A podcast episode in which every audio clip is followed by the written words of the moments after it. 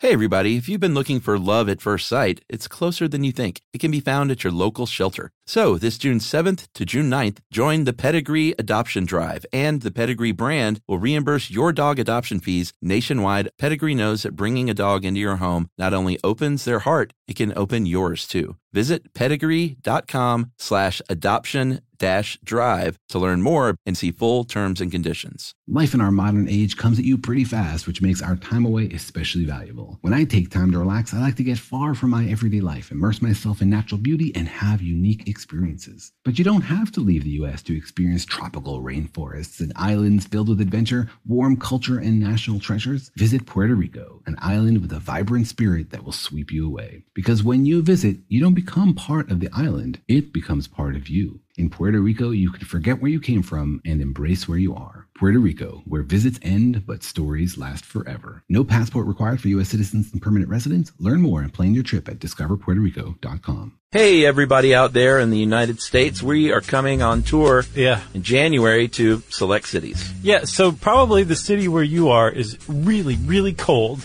Yeah. Come down below the frost line and Yeah. see us. Yeah, and you know, if you're in a cold place, we might see you in the spring or summer. Don't fret. Sure. But uh, for now, we are sold out in San Francisco, San Diego, and Austin. Right. You can still get tickets in Dallas, Atlanta, Birmingham, and New Orleans. And if you live in Mississippi, you might want to go to Birmingham if you're interested in seeing us.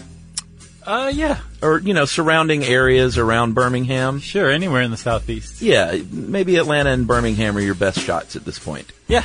And you can make it to uh, New Orleans or Birmingham from the state of Florida too. Yeah, the, over in the panhandle. Yeah. Yeah, just creep up north a bit. Come on up. Uh, So come see us. If you want ticket information, go to sysklive.com, Yep. which is our wonderful website powered by Squarespace. That's right. Who are also sponsoring our tour because they're cool. That is right. Yeah. So we'll see you guys then.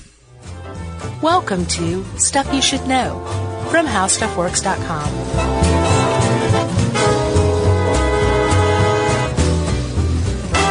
Hi, and welcome to the podcast. I'm Josh Clark. There's Charles W. Chuck Bryant. There's Jerry. This is stuff you should know. Uh, that ho- Yep. Oh, that was my Isaac Newton impression. really? yeah, You didn't have an accent. that was his. That's what he sounded like. Oh, okay. It's very, it's a very uh, common misconception that British people Yeah. in the 17th century sound like British people today. Yeah. They actually sounded exactly like how I just did. All right. Boy, you did extra research then. Mm-hmm. It's pretty good. I traveled back in time. I wish- way back machine. Uh, we we just had a nice ten minute discussion, uh, Jerry and you and I about, or me, or I. uh, Who cares? I. yeah, about uh, pop culture things that we've ingested since our break six weeks ago, Yep. and that could be a show. Everyone wants to know what we watched and absorbed and how we feel about it. But they never will. We talked about making of a murderer Yeah. or making a murderer. Yeah. We talked about Hateful Eight and Star Wars Right. and The Revenant. Yep. People want to know. But they never will. You gotta keep it mysterious. Right, guys? That's right. And all this leads to Isaac Newton. Who it was. Uh, so you know um, Wolfram Science World? Who? Wolfram Science World. It's a very, very bona fide science website. No dumbing down there. I've heard of it. So Wolfram put it like this. He's the bomb diggity. It is no, it is no exaggeration to say that Isaac Newton is the single most important contributor to the development of modern science. And Wolfram Science World knows what they're talking about when it comes to contributors to science. Yeah, you know what? I will agree with that, even though we will see he was many things, including a little screwy. Super screwy. But, um, what I gathered after researching this dude is that science, this was 17th century stuff going on. Science was the Wild West. Yeah. and he came in like a sheriff and basically brought order and discipline and said, "This is the way we should do things if we want to be taken seriously, guys. Varmints. Um, you can't just say things like the world's flat. You got to prove it." Oh, or, or, this is kind of the thinking. And he, he really kind of rose to prominence while the scientific revolution was already going. Sure. But he s- very much contributed to it because still at the time you could be like, well, the, uh, the earth spins because God spun it and it is God's will. Yeah. And like people would be like, absolutely, Yeah. scientist. N- not the case after Newton came along. No, You're it's right. like you got to prove the stuff. There's got to be a method in place. You got to test things again and again. He was, I didn't know this. He was one of the, or if not the first person to average data. yeah. What did they do before that? Just cherry pick something? Probably. They're like, oh, that looks like a nice round number. I'll go, I'll use this one. So like if he measured, say, the, um, how long a top spun, Yeah. because that's what scientists measure, right? Sure. A lot of top spinning. Um, if he measured it four or five times and he got different measurements every time, yeah, I guess before they would just pick whatever one they liked the most. it just seems so, He was the first one to average. yeah, it just seems so second nature to think, well, averaging something is what you should do. Right. But back then it wasn't. No, and that's it. That so that came up a, a lot while I was reading this article. This is a very good article by Jacob Silverman, who Yeah. won on Jeopardy. Jeopardy Baby. champion. Yeah. Um, he uh, he he he. The way that he portrayed Newton, I think it, it gets across that we take Newton's work so for granted these days Oh yeah, absolutely. as just that's the way the universe works. Right. That to think otherwise is just totally alien to us. Yeah. And it's that's just such evidence of how much that man single-handedly Yeah. changed the world. absolutely. But you also can't say single-handedly. He's uh, his genius is unequivocal, right? Yeah. But he also did definitely stand on the backs of giants, on the shoulders of giants, people who came before him, As all scientists do. and the work of his peers Yeah. but he also liked to take a lot of the credit for himself, Yeah. sometimes unnecessarily. Yeah. He was a very complex man. He was a, a scientist Yeah. who deeply believed in God. He believed that Yeah. you, that there was law and order that could be deduced, that could be investigated, but it was orderly and rational because God was an orderly, rational creator. Yeah, he he saw sought logic, and he thought God was that logic. Right. He also thought that the stuff that he was uncovering was actually ancient wisdom that was being recovered from Yeah. pre-Christian civilizations that That's had where it gets a little screwy. yeah, that had um, kind of Da Vinci coded uh, this knowledge in things like pyramids and stuff like that. Yeah, and that he was hand selected as a select few to uncover this knowledge. Yeah, so much so that he he made a uh, This is the best. he made a name for himself, Chuck. Th- And uh, once you start to really investigate Newton, you can just kind of see him like tittering to himself as he's talking to himself in his chambers at Cambridge, calling himself this out loud to an empty room. Yeah, he was. Uh, he changed his name, uh, or didn't change it. I'm sorry. He had a special name for himself. Yeah. uh, Jehovah Sanctus Unus, which means Jehovah the Holy One. And he, he got that name by rolling a 20 sided die several times. Yeah. So that was his special, uh, I guess, council of, of unique scientists, like Yeah. League of Extraordinary Gentlemen. Right. That was his superhero name. Yeah. And he, wa- he was an alchemist as well. He very seriously pursued the study of turning plain old metal into gold, Yeah. of um, finding long life elixirs. Uh, he was a very complex man. Yeah. And a lot of people like to put him in, in this, this, um, rational scientist compartment a- as like how we view scientists today typically.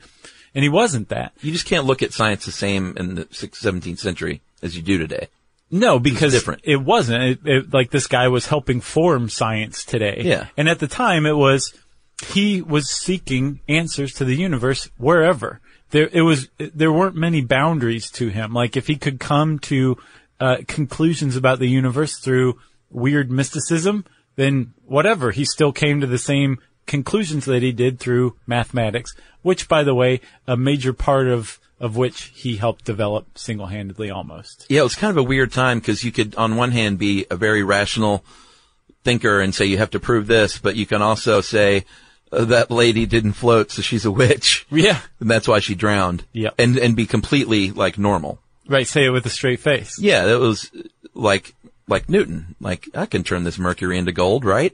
Yeah. There's an elixir that'll let you live forever, Sure. and I can also say you should average data and write the Principia. Right, I can also literally discover gravity. Yeah, Like there was no such thing as gravity as far as humans were concerned before Isaac Newton came along.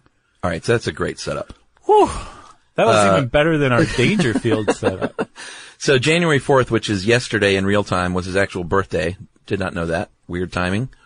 Um, he was Uh, it Well, depends yeah. on the calendar, buddy. True. Depends on the calendar. Christmas Day or January 4th, right? Yes, but like a year apart rather than like a week or so apart. Right, because one of the great myths is that he was born on Galileo's, the day he, Galileo died. Right. And I which think means that that's he's not true, right? Galileo reincarnated. Is that what people say? Some people. Gotcha. Some people. Like Isaac Newton. Probably. I don't think he said that. But yeah, that was using the old uh, Julian calendar. When you use the Gregorian calendar, his birthday was actually Jan- uh, January 4th of the following year. Or no, of the year before, I think. oh, wow. So he got younger. No, of the same year. So, like, if he was born December 25th on one calendar, Oh, okay. for the other calendar, he would go back in time Yeah, yeah. to the beginning of that same year. Right. So almost a year apart. And the reason that there is a weird discrepancy is um, in 1582, the Catholic nations converted from the Julian calendar to the Gregorian calendar, full hundred or so years before Newton, or a little less than hundred years. But it wasn't until the 1750s Yeah. that the British Isles, Protestants, converted to that Gregorian or Catholic calendar. We should do one on calendars. Oh, we definitely should. More complex than you think. but in the in in the in the continent and in Great Britain or the UK, um, they Which one? I don't know. Still, after all Yeah. these years, so it's Great Britain and Northern Ireland, right? The United Kingdom and Northern Ireland. I, I'm just going to let you go down this road. Oh, man. Anyway, uh, they used to notate dates with um, old style and new style, depending on what calendar. Gotcha. So anyway, that's the whole discrepancy between his birth date. Well, that makes sense. no, it doesn't. Sure, it does. Uh, all right, so let's go back in time. Let's get in the Wayback Machine Yes. and go back to one of those two days, depending on our calendar that we have in the Wayback Machine, how it's programmed. Well, the Wayback Machine's programmed to um, Gregorian. no to Unix, Oh, so it's fine. great. Uh, so we are back when he is born as a little baby. He was uh, premature and very sickly. And here's how things can go in the world. He wasn't supposed to live. And like, what would the world have been like without Isaac Newton? Pretty dark. Yeah, or at least it would have taken them longer, maybe. Yeah, Or we maybe it just would have been someone else. like the the clapper would have been invented, but we would just assume it worked because God willed it to. That's right. Uh, born, uh, in 18, I'm sorry, 1643, not 1843. No, that's Darwin. Um, he was from a family of farmers that did pretty well for themselves, uh, although his dad, Isaac, died before, a few months before he was born. And was an illiterate farmer. Yeah. Who was successful at his work. but very big that his father died before he was born because he never quite got over that. He ended up um, living for a short time with his mother uh, and new stepdad, Reverend Barnabas Smith, but he sounded like a jerk Yeah. who did not like Isaac, Said, I cast thee out and he was cast out and lived with his maternal grandmother, for basically. like, for nine years from age three to 12. yeah, I mean, was pretty much raised by his maternal grandmother. Yeah, and he was apparently old enough to realize what was going on because the any psychoanalyst would have a field day with Newton. Yeah. Because he grew up to be a very insecure man. Yeah. Who uh, had a tremendous amount of difficulty trusting people. Yeah, because he was Who- rejected. yes, by child. his mother. Um, and who who uh, who suffered from what you would probably call these days hostile attribution bias Okay. where the any any slight or something was clearly intended by the other party. Right. Everybody else was hostile and out to get him. Not necessarily making him paranoid, but just any slight was intentional. Yeah, yeah. Even when it was unintentional, which took is it a very terrible personally. way to live. Yeah, Yeah. it took everything personally.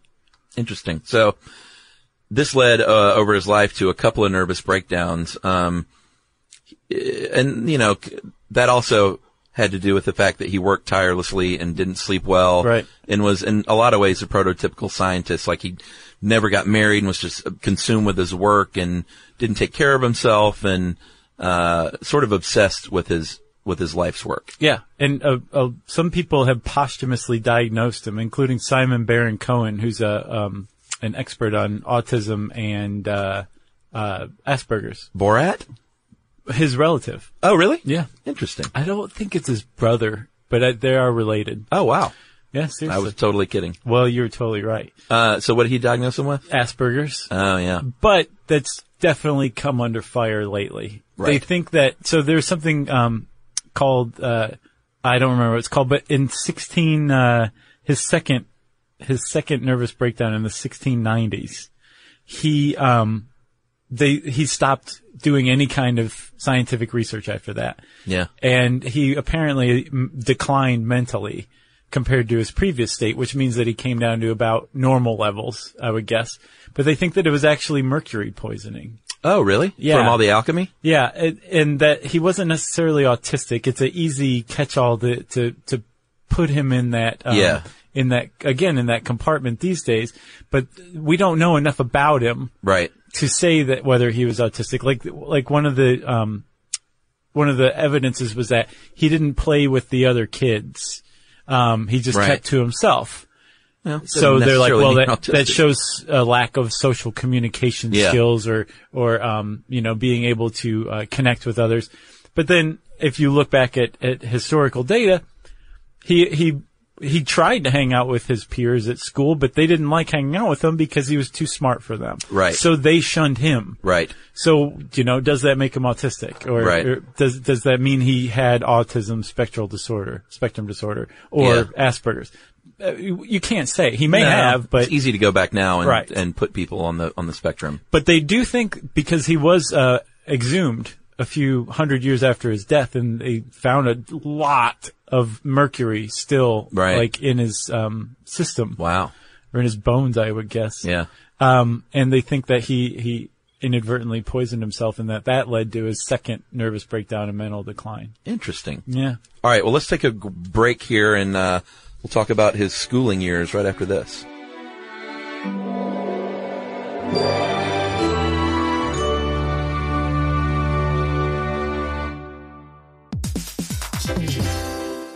All right, game off. Let's pause here to talk more about Monopoly Go. Because in Monopoly Go, you can team up with your friends for timed tournaments where you work together to build up each other's boards. It's very nice.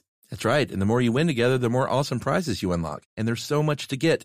I'm talking about unique stickers that you can trade with friends to complete albums for big prizes, cool new playing pieces to travel the boards with, or hilarious emojis for taunting friends when you smash their buildings or heist their vaults. Plus, Monopoly Go feels new and exciting every day with constantly changing tournaments and challenges, like digging for treasure or a robot pachinko machine. And there's always new timed events that help you win big, like massive multipliers for everything you win or rent frenzies. That's right, there's always something fun to discover in Monopoly Go. So get off the bench and go download it now for free on Google Play or the App Store. Game on.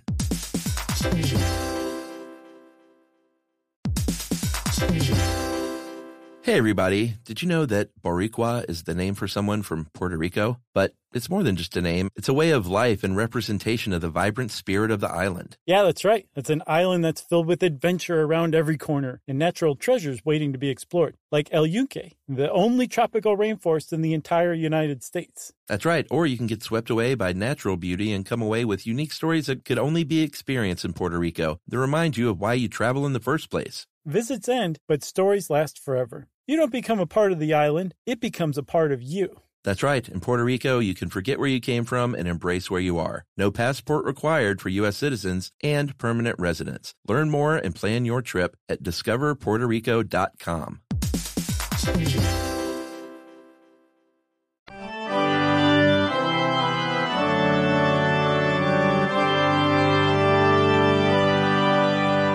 All right. So Newton in school, uh, wasn't a great student in high school. Um, he what was the mascot? Of his high school? mascot, yeah. Was there was there one? I don't think so. Oh, okay. Because I thought there were the God, that would be like really great trivia. yeah, Newton's high school mascot. What was yours in Salentos? Mine what? You remember Salento, the kid who's like, watch me whip, uh, watch me nay nay. You guys went to the same high school. Remember I told you that? Oh, we were the Redan Raiders. Uh, Raiders. Okay. Yeah, and my elementary school was the Redan Lil Raiders, Oh, that is cute. isn't it? Yeah. L I L. Um, so he wasn't a great student. He uh, was also a terrible farmer because, of course, being uh, the son of a farmer, they were like, "You need to work on the farm." And there are some people that think he purposefully, like he was clearly smart enough to do this, Right. but purposefully failed at it so he didn't have to do it. Yeah. because he was really into book learning. Yep. Uh, so that makes sense to me. Um, he did continue his education because he wasn't farming.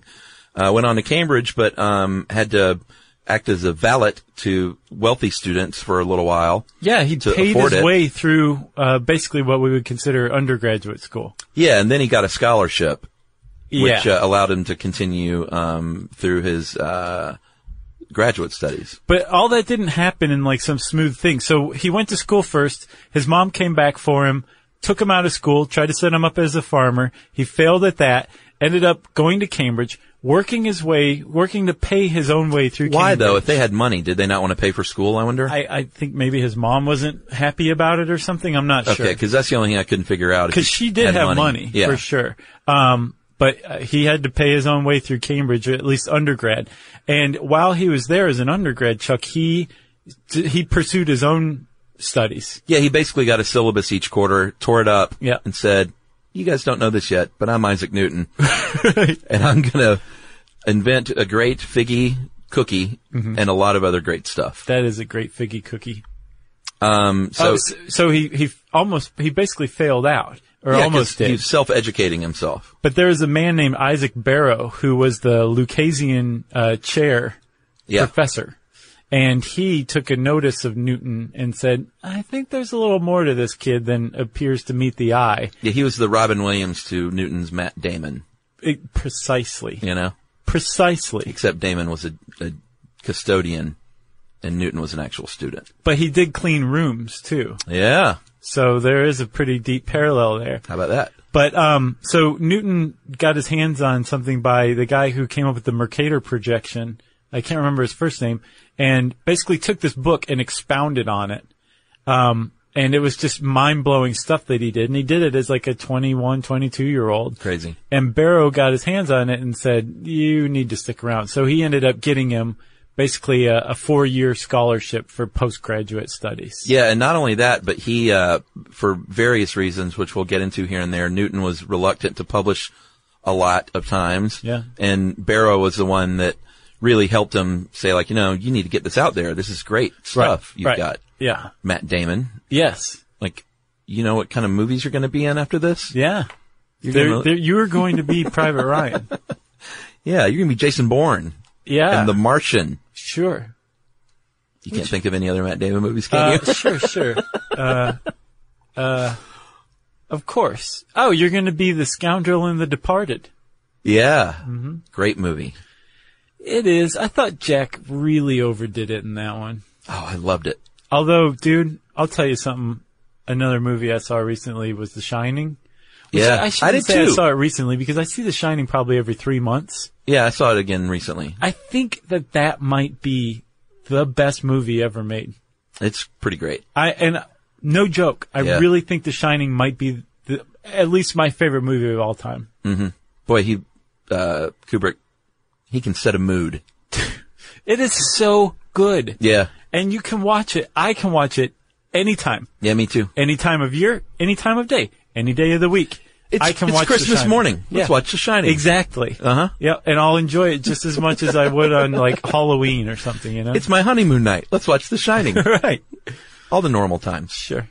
So, um, Newton eventually, uh, well, actually, not eventually, he was forced to leave Cambridge for, um, a little while because the bubonic plague s- swathed through London to the tune of about 100,000 people dead in six months. That's quick. So they closed Cambridge and said, everyone go home. He went home and Everyone, go home to London. don't Get go out to of London. here. He went home and uh, had a what they called later a year of miracles, the Annus Mirabilis, uh, and it was a little bit mythical in that supposedly he came up with all the great stuff of his career in this one year, Right. probably played up for the newspapers. Or you know, for his own reputation of of the yeah, age. because uh, in reality he did come up with a lot of great stuff, but he clearly didn't come up with everything in that year. He might have started a lot of good uh, conversations in his head about things. Right. But um, it it was a little trumped up that it was the year of miracles. So it, it probably, like you said, there were some things I'm sure that he thought of during this year, but He loved the again, story. he placed his entire career in this one year, Yeah. uh, including the apple falling from the tree. Should we go ahead and cover that? Sure, Did it happen? probably not. And even if it did, it didn't. It, historians are like that is a fairy tale on its face. You can Yeah. tell it's a fairy tale, but Newton himself is like, "Oh no, this happened. This this is really true. This is where the story. theory of uh, gravitational um, Force? sure came from. Yeah, like he was laying on the ground, supposedly, looking up at the moon, wondering, how's that thing just sitting up there? Yeah, Apple why doesn't it falls. spin off into space? Yeah, apple falls and he puts it all together. Sounds kind of unbelievable. It sounds like folklore to me. It does. But again, he promoted this story. Sure he he was did. definitely, uh, for somebody who was just a hair's breadth away from being uh, a shut in, Yeah. and there was a D in there, it was breadth, not Yeah. breath. I know the difference. Yeah.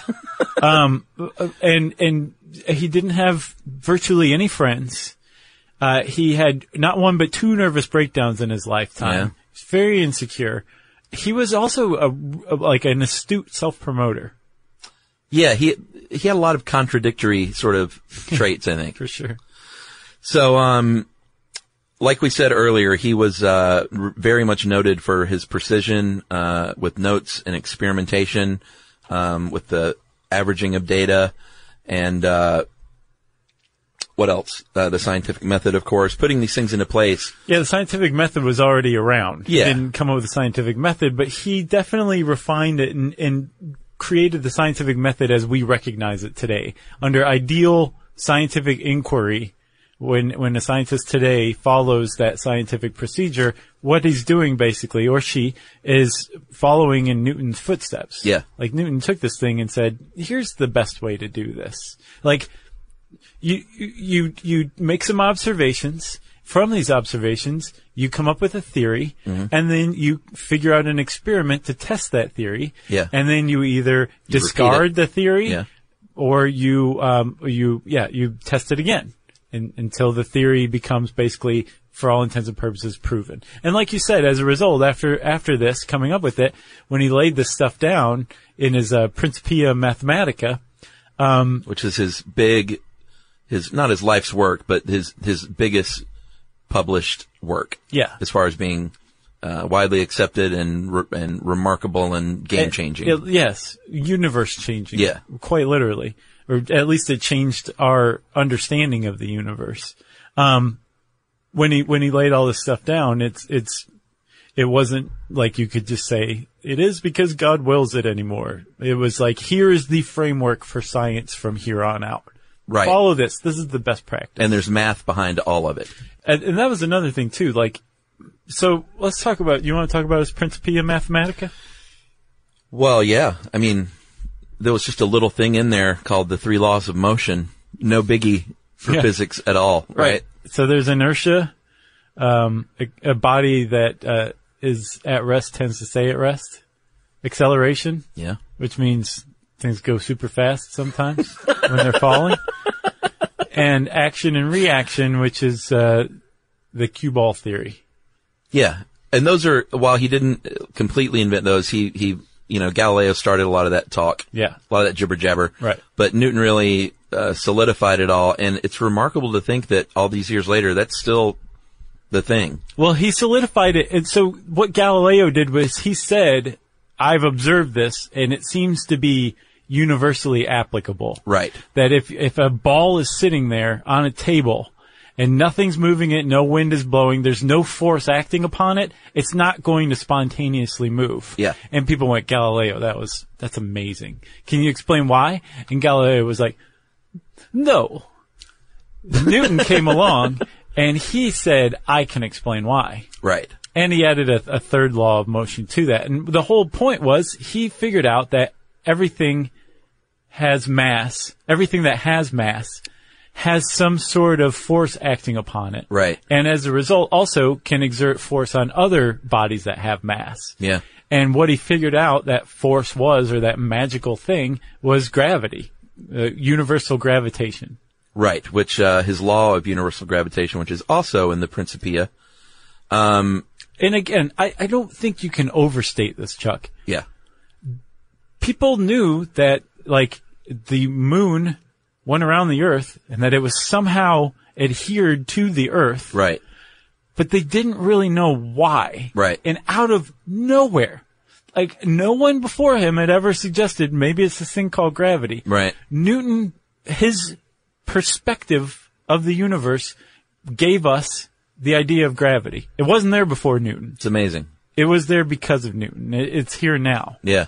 Like that's a huge contribution, just that alone. And he's not one of these scientists that's like a 7th century scientist said this and he was close, but it turns out he was wrong in every way, but it was a good start. Like, Right. Einstein, although Einstein did go on to, to ch- change and, uh, not ad- adapt. Well, I guess he adapted, but Newton was wrong in some cases, but some of these laws are still spot on. Right. And this is like the mid to late 1600s. Yeah, they definitely. amazing. Our understanding of gravity has been refined tremendously by Yeah. by um, Einstein and the idea of uh, relativity and quantum mechanics and all that. But for what Newton was doing, yes, he explained the universe. He in was those the OG. terms. He was. Uh, he was the first person to say, you know what, uh, this white light you see isn't actually white. It's actually a spectrum of colors. Yeah. And everyone's like, what? He did this as a student. And he too, said, even. watch this. And he got out of prison and bam. And everyone went, whoa, he got out of prison. prism. He oh, I got you. yeah, and then we had the Dark Side of the Moon album cover, so you can thank Newton for that as well. That's right. And he published that in 1704 in a, which is way after he experimented with prisms because he was reluctant to publish things a lot. So he- well, let's talk about That that. was published in optics though with a CK. yeah, like magic. I guess they dropped magic. Yeah, sometimes magic is spelled with a K. It Oh, lets really? You know, it's like the real thing. Oh, gotcha. So let's talk about that, Chuck. He he published um, optics in 1704. Yeah. but he was doing these experiments in like the 1660s. Yeah. Um, and he didn't publish this stuff in part because he could not handle being challenged No. or criticized. He didn't like He that. did not like it. And he, he got into it a lot. Like part of the scientific revolution that was going on was that scientists around the world, well, at least in the West, were arguing with one another, were picking apart one another's theories, Yeah. were um, corresponding with one another about ideas and sharing all these thoughts. But a lot of it was contentious. And, um, his first Newton's first nervous breakdown came because uh, Robert Hooke said that he stole uh, some of his ideas, and then they had it out in the journals through letters back and forth. Through their whole life. Yeah, and then he also the Jesuits didn't accuse him of stealing any of their ideas, but um, he was he was corresponding with the monastery, and they were like.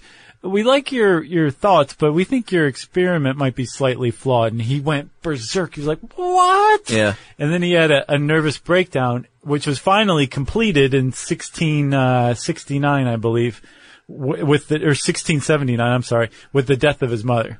Yeah. So he was doing experiments. He started to kind of come out with them publicly. They, they were challenged and questioned. He lost his, his, he went berserk. Yeah. It probably stems from his rejection from childhood, of course. I, that's what I would guess. You know? he withdrew, and then throughout the 1670s, didn't do any kind of um, publishing or research. yeah. It kind of went dark. Yeah. Then his mom dies, and then um, he finally comes back out of it thanks to the help of like Isaac Barrow, and then later on other colleagues like Edmund Haley, Yeah. Of Haley's comment. and then finally publishes. But if you notice the date of the publication of Optics, that comes after Robert Hooke, who is his lifelong arch nemesis, has died.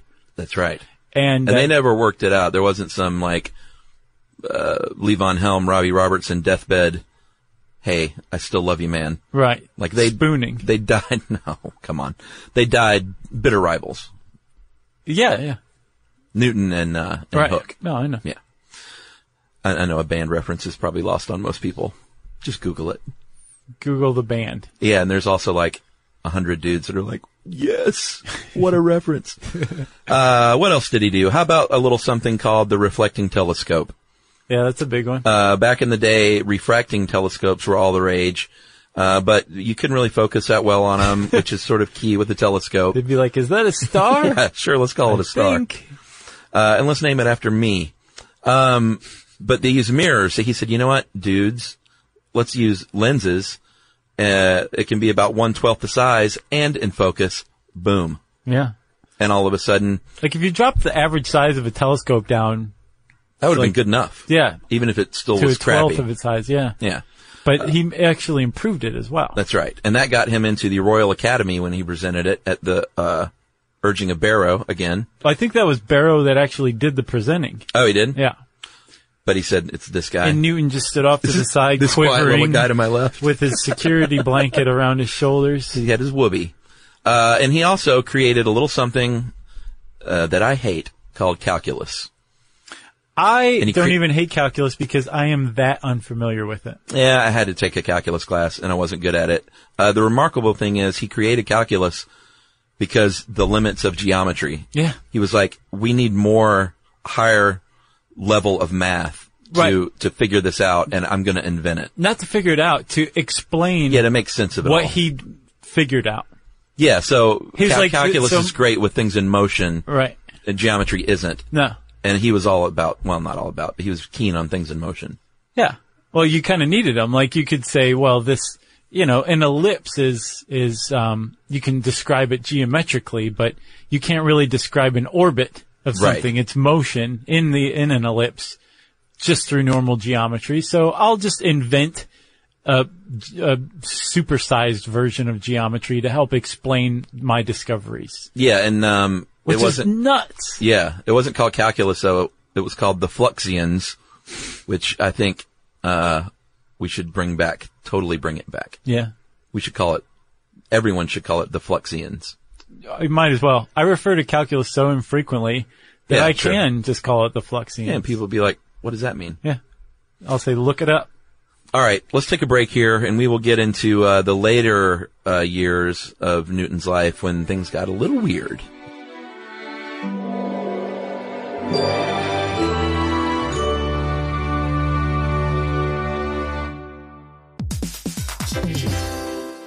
All right, game off. Let's pause here to talk more about Monopoly Go. Because in Monopoly Go, you can team up with your friends for timed tournaments where you work together to build up each other's boards. It's very nice.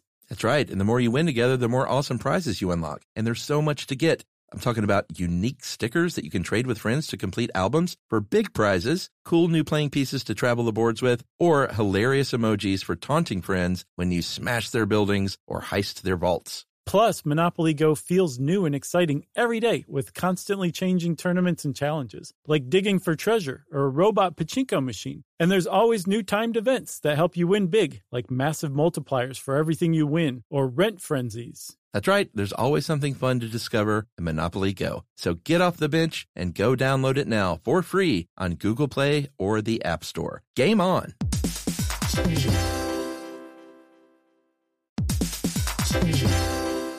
Hey everybody, did you know that Boricua is the name for someone from Puerto Rico? But it's more than just a name, it's a way of life and representation of the vibrant spirit of the island. Yeah, that's right. It's an island that's filled with adventure around every corner and natural treasures waiting to be explored, like El Yunque, the only tropical rainforest in the entire United States. That's right. Or you can get swept away by natural beauty and come away with unique stories that could only be experienced in Puerto Rico that remind you of why you travel in the first place. Visits end, but stories last forever. You don't become a part of the island, it becomes a part of you. That's right. In Puerto Rico, you can forget where you came from and embrace where you are. No passport required for U.S. citizens and permanent residents. Learn more and plan your trip at discoverpuertorico.com.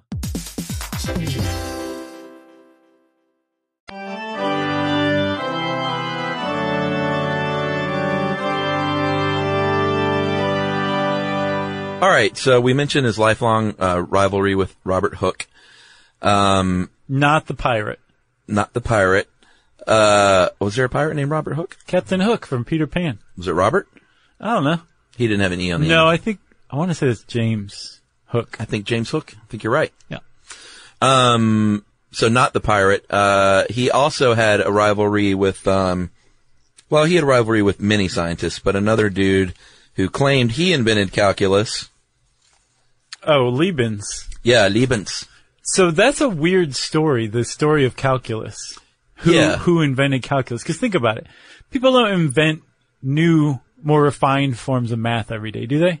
Well, No, they don't. they think they might. Not even the state. Well, when they come down off the acid, they realize that Yes. it's all just chicken scratch, Right. right? And get this tinfoil hat off my head. So when when not only Newton said that he created calculus, Liebman said that he did as well within a decade or so of each other. There was quite a bit of hubbub over who actually created calculus. And to make the whole thing even more murky, they had corresponded with one another about the ideas of calculus. Yeah, and scientists aren't, not all scientists, so please don't write in and say, I'm not like that. But scientists, a lot of times in history, some of the more notable scientists aren't big on being like, yeah, we, we totally like help each other. It's usually like, no, I invented that Right.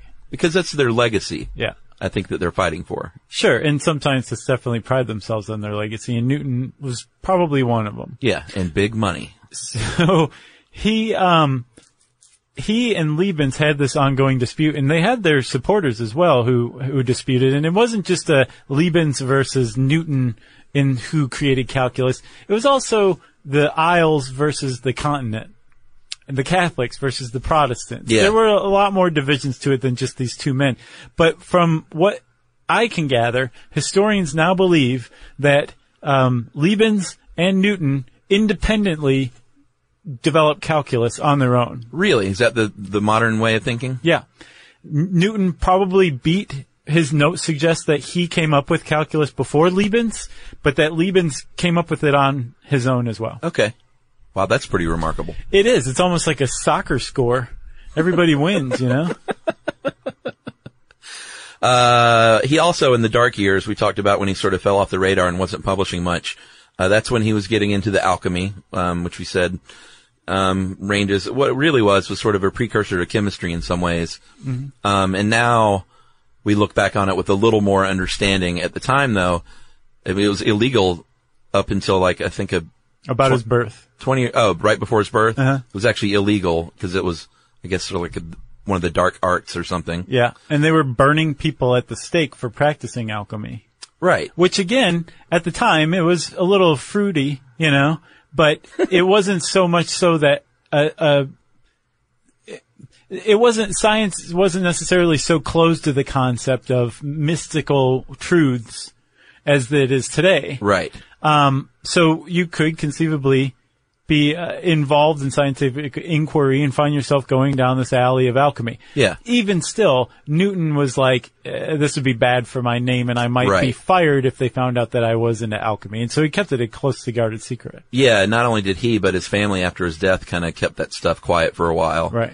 Uh, and I think it was the early 1990s when all of his works were finally published. And they were like, whoa, this Yeah. guy was really all over the place. Well, out there. Uh, we also mentioned earlier briefly that he thought that, um, he thought that alchemy was, uh, like an an- ancient riddle. Um, and it was up to him and other, uh, Up to him, Jehovah Sanctus Unus. yeah, to figure it out. And the a- answer is out there. And he's one in, in a line of great men chosen to do so. Yeah. A little screwy. Yeah. at this point. Right? Or am I being cold? He believed in the Philosopher's Stone. I have a tremendous amount of respect for him having a, a scientific mind that was open to Yeah, sure. all sorts of stuff. And again, this was the 17th century, so let's cut him some slack. Yeah. Uh, but he did believe in the Philosopher's Stone, which is thought to uh, aid in alchemy, cure disease, and um, uh, some think or thought that uh, like the key to eternal life was in the Sorcerer's Stone, Yeah. Philosopher's Stone. Sorry, right. Sorcerer's, Sorcerer's Stone. That's a Stone. whole different thing. A little different.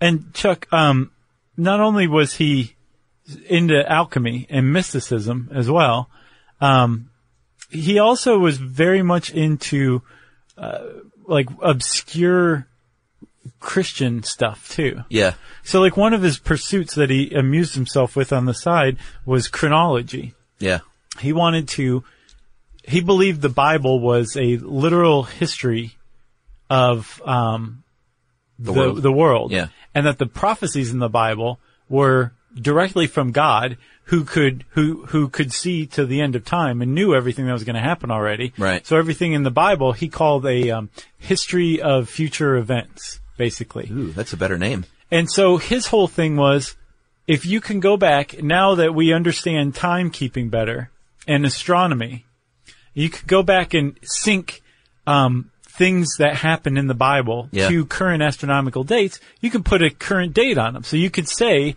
when um, you know this happened, when the the the walls of Jericho actually fell, Yeah. he believed all this stuff happened. Or right? when something might happen in the future. Exactly. And apparently he did just that. He interpreted this one section of the Bible about the end of the world coming and he dated it to 2060 Yeah. coming up. We'll see. So, uh, uh, I read a, a, a little blurb from a scholar of, on Newton who said like, he, this was something he did to amuse himself in private. It was never meant for public Right. consumption. Yeah. But he probably would have believed that he got that date right. Oh, really? Yeah, he he worried about getting dates wrong and didn't think that people should mess around with stuff like that because you are fallible in in, in setting dates like that, Um, Yeah. which is probably why he never meant it for publication, but he probably thought he was right Yeah. and that had he lived to 2060 he would have seen the end of the world. Uh, he also dabbled in something called Arianism, which, uh, has nothing to do with white people. Um, it was, it was, That was actually a priest named Arius. from Libya. Is he a Libyan priest? Mm-hmm. Who came up with this. And the idea is that, um, the Holy Trinity, Father, Son, Holy Spirit, and, and Christian theology, uh, it disrupted that and said that Jesus may have been created by God, but he is not divine. Uh, if you believe in Arianism, that's what you believe. Right. And, Newton was an adherent of Arianism, which wasn't super popular at, at the time. No. Or, or ever, probably. it was basically stamped out by the seventh century. Yeah. And here's Newton in the 16th, the 17th and 18th century. He was a holdover. Yeah. Who's like, oh, this, this makes a lot of sense to me. Yeah. What an obscure, arcane thing to think of. And he, he got into religion in college, actually. Another weird thing to do. Even at that time. Yeah, that's when you get out of religion. Sure, that's when you start to question things, right? That's when he got into it. And Yeah. Apparently, one of the first things that he did, he was a bit of a prude. One of the first things he did was um, write down a list of every sin he ever committed, Yeah. and they weren't exactly groundbreaking. Like um, Silverman points out that one of them was uh, he broke the the Sabbath by baking pies one Sunday. How dare he? Like these are the kind of sins that he's like. He also jotting said down. he wanted to burn his mother and stepfather alive in their home, Right. which was one of the sins he recorded. So he did have a darker side. Did he really? Oh yeah. Oh, he really did. Yeah, that wasn't a joke. Oh, I thought it was, I was like, that was a weird joke. No, he had quite a range I'll go from with it. baking pies to burning his parents alive. in Like the- just wanting to though, right? yeah. Okay. He didn't make an attempt to or anything. No, no, no, no, no. That was, yeah, the sin was threatening to or wanting to. I'm not sure if he Gotcha. verbalized it or if he just thought it in his head. Yeah, but he, like, he was a re- rejected little kid. And I Yeah, I'm imagine sure he did that. God when he would have was- been like, "Pfft, yeah, yeah, who wouldn't want to? so we were talking about Arianism though. There's, um, th- it's a very her- her- um, heretical? Heretical? thought Yeah. that Jesus isn't divine, yeah, but that you should still worship him. Right? yeah, it, it was a very unusual line of thinking. Right, and and like critics of that kind of thinking say, well, that that worships um, polyth or that creates polytheism because you're worshiping God, but you're also worshiping Jesus, who's not divine. You are wrong, wrong, wrong, wrong, wrong.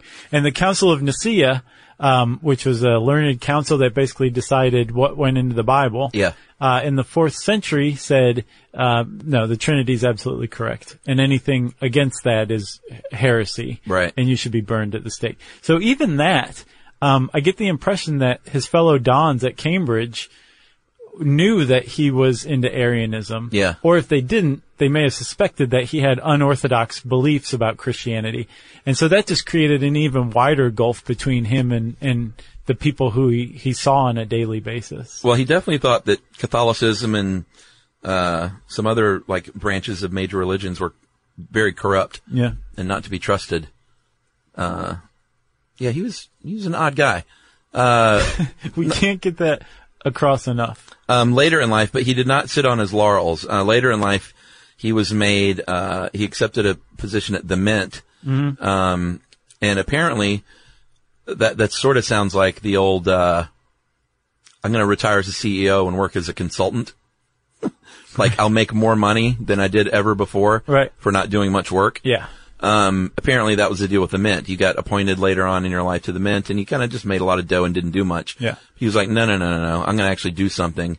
He, like three years later, became master of the mint and he is the one responsible for changing the English pound uh, standard from sterling to gold. Is that right? Yeah. So he was actually trying to get things done. And he went after counterfeiters? Went after counterfeiters. Pretty interesting. Yeah. Not bad. He was also later in life elected the president of the Royal Society of London, which is the Academy of Sciences in, in the UK. Yeah. He was a member of parliament. He was elected to parliament. But he, yes, he was twice. Yeah. And actually, he was knighted in 1705, Sir Isaac. and the Queen apparently knighted him for political reasons. She wanted to help, he was standing for Parliament again, and she wanted to help his chances of being elected. So she knighted him. Not for his scientific achievements. Oh, interesting. But because of the election of 1705. It didn't help. He still didn't unseat the guy that she wanted out of office. Right. But he got knighted anyway. Good for him. Yeah, what a complex dude. Yeah. There's a t-shirt. Just a picture of him, complex dude underneath. And uh, we should we didn't really talk quite enough about it, but he definitely s- stole people's ideas in certain ways. There was a guy named um, uh, John Flamsteed, and he like Newton used a lot of his work to help form the basis of his theory of universal gravitation. And um, Flamsteed, I guess, rubbed Newton the wrong way. Yeah. and Newton just removed any reference to Flamsteed Yeah. in his second edition of the Principia. I think all scientists build on the backs of those who came before them, but it, it's be, it'd be cool to say like, and this would not have been possible without the work of Flamsteed. Right. Not like, oh, you know what? Let's redact that and take his name out of there because I think he's a jerk. I don't like how it's spelled. Yeah. Uh, th- we'll end with his epitaph though, because it, it definitely gets the point across, I think correctly. His epitaph says, Mortals, rejoice at so great an ornament to the human race. Wow. I thought it was business in front, party in the rear. no, No. he invented the mullet, you know. Oh, I know. you ready? I'm ready. If you want to know more about Isaac Newton, type those words into the search bar at howstuffworks.com. Since I said search bar, it's time for listener mail. Uh, I'm going to call this "Don't Yuck Someone's Yum." Oh. Hey guys, after listening Tisk. after listening for years, love you guys. Your Christmas episode had me yelling at my iPhone, and I decided I need to send a note. Uh, you were both adamant about never even trying fruitcake, and then went on to insult it with open barrels. I probably would have agreed with you three weeks ago because I'd also never touched a fruitcake or eaten one. However, last week I finally looked at the ingredients and was amazed. Sugar, molasses, ginger, fruit, loaded with rum. Uh, there is rum in the batter, and when done baking, you actually drizzle with more rum, wrap it in cheesecloth to soak it in even more with rum. The only bad thing I can figure out about fruitcake is that this particular recipe needs to sit in rum for 10 weeks before eating. Wow. Uh, so just because you have not tried fruitcake, you shouldn't be such naysayers. Give fruitcake a break. My nephew has several rules, and rule number four is don't yuck someone's yum. You know, that uh, that's absolutely true. We were total yum yuckers. Yeah. Uh, and as, as soon as I read this, I was like, man, I was a yum yucker. I need to try fruitcake. Apparently, there's this thing going on where Slate was like, beer has too much hops in it. What's the deal? I've seen a lot of and that. some somebody like did a takedown of it that went viral. That was like, what what is it to you if you don't like hops in your Yeah, beer? don't Drink, drink it. different kinds of beer. Why do you have to publish an article about how you don't like hops? Yeah. At the same time, it's like, really, is that taking away from your enjoyment of your hoppy beer to know that somebody at Slate doesn't like it? I think what I've heard the complaint of, and this is on the Stuff You Should Know message board and otherwise, is that non hops enthusiasts are aggravated that the craft beer movement these days is way too hoppy and it's hard to find things other than pale ales and IPAs. But that's not true. There's plenty of craft beers out there that aren't Yeah, IPAs. seems to be that way. There's Like- a lot of IPAs, but it seems like a lot of people love them. That's probably where they're making them. Right. Like I can't stand barley wines, but you don't hear me saying I can't stand barley wines. Right. They're disgusting. Much less take the time to write an article about it. Yeah. Who cares? Yeah, I guess I'm conflicted about all this. They're both sides are wrong. Big shout out to our friends at uh, Creature Comforts in Athens and their delicious Tropicalia, which made, I think, their brewery was one of the top five best new breweries, according to uh, maybe Forbes, some big magazine. And a huge shout out, Chuck, to Boulder Beer Company, who sent us a bunch of huge bombers that were awesome. And um, a. Uh, I gave the barley wine one to Noel, by the way. oh, really? he like just soaked his beard in it and let it seep in. Yeah, and while we're talking about free booze, I was lucky enough to take home the shaker and spoon box that got sent to us. What's that? It's like Blue Apron, but for cocktails. Ooh. They send you everything but the booze, including like a zester. I needed a zester, Oh. like all the different kinds of like um, demerara syrup and Yeah. everything you need, plus cocktail recipes. You've been enjoying it? Oh, I, it's already long gone enjoyed. Gotcha. They were great. It's just like add bourbon and follow the recipes, but they're like really sophisticated, smart recipes that you may never try. Yeah. That are like all the ingredients you need and easy instructions. So it was good. And the guy said, I think his name is Mike. He said if you and Jerry wanted a box, he would totally hook you up. Uh, I, tinctures I strongly recommend it. Yes, there were more than one tincture in the box. uh, and um, to follow up, this is the longest listener mail ever. On the Brooklyn, or I'm sorry, the Boulder uh, uh, Beer Company, uh, your hoodie T-shirt that you sent me Uh-huh. is one of my favorite new shirts, Yes, and I wear it all the time. yes, he does. All right, so that Oh, wait, hold on. We might as well thank Little Bit Sweets for the nice care Uh-huh. Oh, package yeah. they sent us. And As thank always. you very much to Mona Collentine and her family for sending the box, the annual box of uh, Christmas goodies. That so is that's a, always so a delicious. precursor to our uh, Administrative, administrative details. detail. Oh, and thank you to the Hex. They sent us like a bunch of Carrabba's gift certificates that we're going to use for lunch. oh really? Yeah, and a bunch of other stuff too. But I mean, like they sent us a significant amount of, of uh, Carrabba's gift certificates. You got those in your wallet? Yeah. I got them tucked in my cheek. Uh, so that is from uh, Carolyn from New York and her nephew. We didn't mean to yuck the yum. Yeah, you're right, nephew. Yep, sometimes kids can set adults straight. Yeah. Just don't do it much, or you'll get the old belt. Just kidding. Uh, if you want to get in touch with us to send us stuff, to send us an email, to take us to task, who cares? You can uh, send us an email to stuffpodcast at howstuffworks.com. You can join us on facebook.com slash stuff you should know. You can tweet to us at SYSK podcast and you can hang out with us at our home on the web, stuffyoushouldknow.com.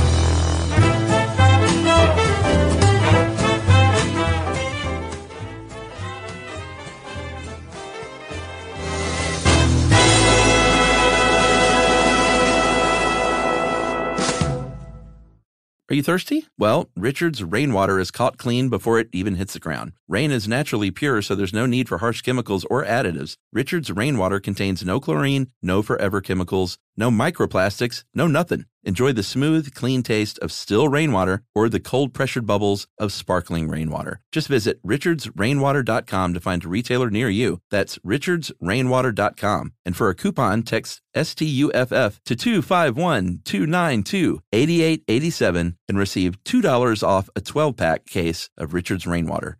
Hey, if you haven't heard of Visible, well, now you have. They're the wireless carrier that's making wireless visible. It's in the name. Switch to Visible, the wireless company that makes wireless visible. Get a one line plan with unlimited 5G data powered by Verizon as low as $25 a month every month, taxes and fees included. Use promo code STUFF 20 to receive $20 off your first month for listening to this podcast. Switch now at visible.com. For data management practices and additional terms, visit visible.com. The visible monthly rate is $25 per month.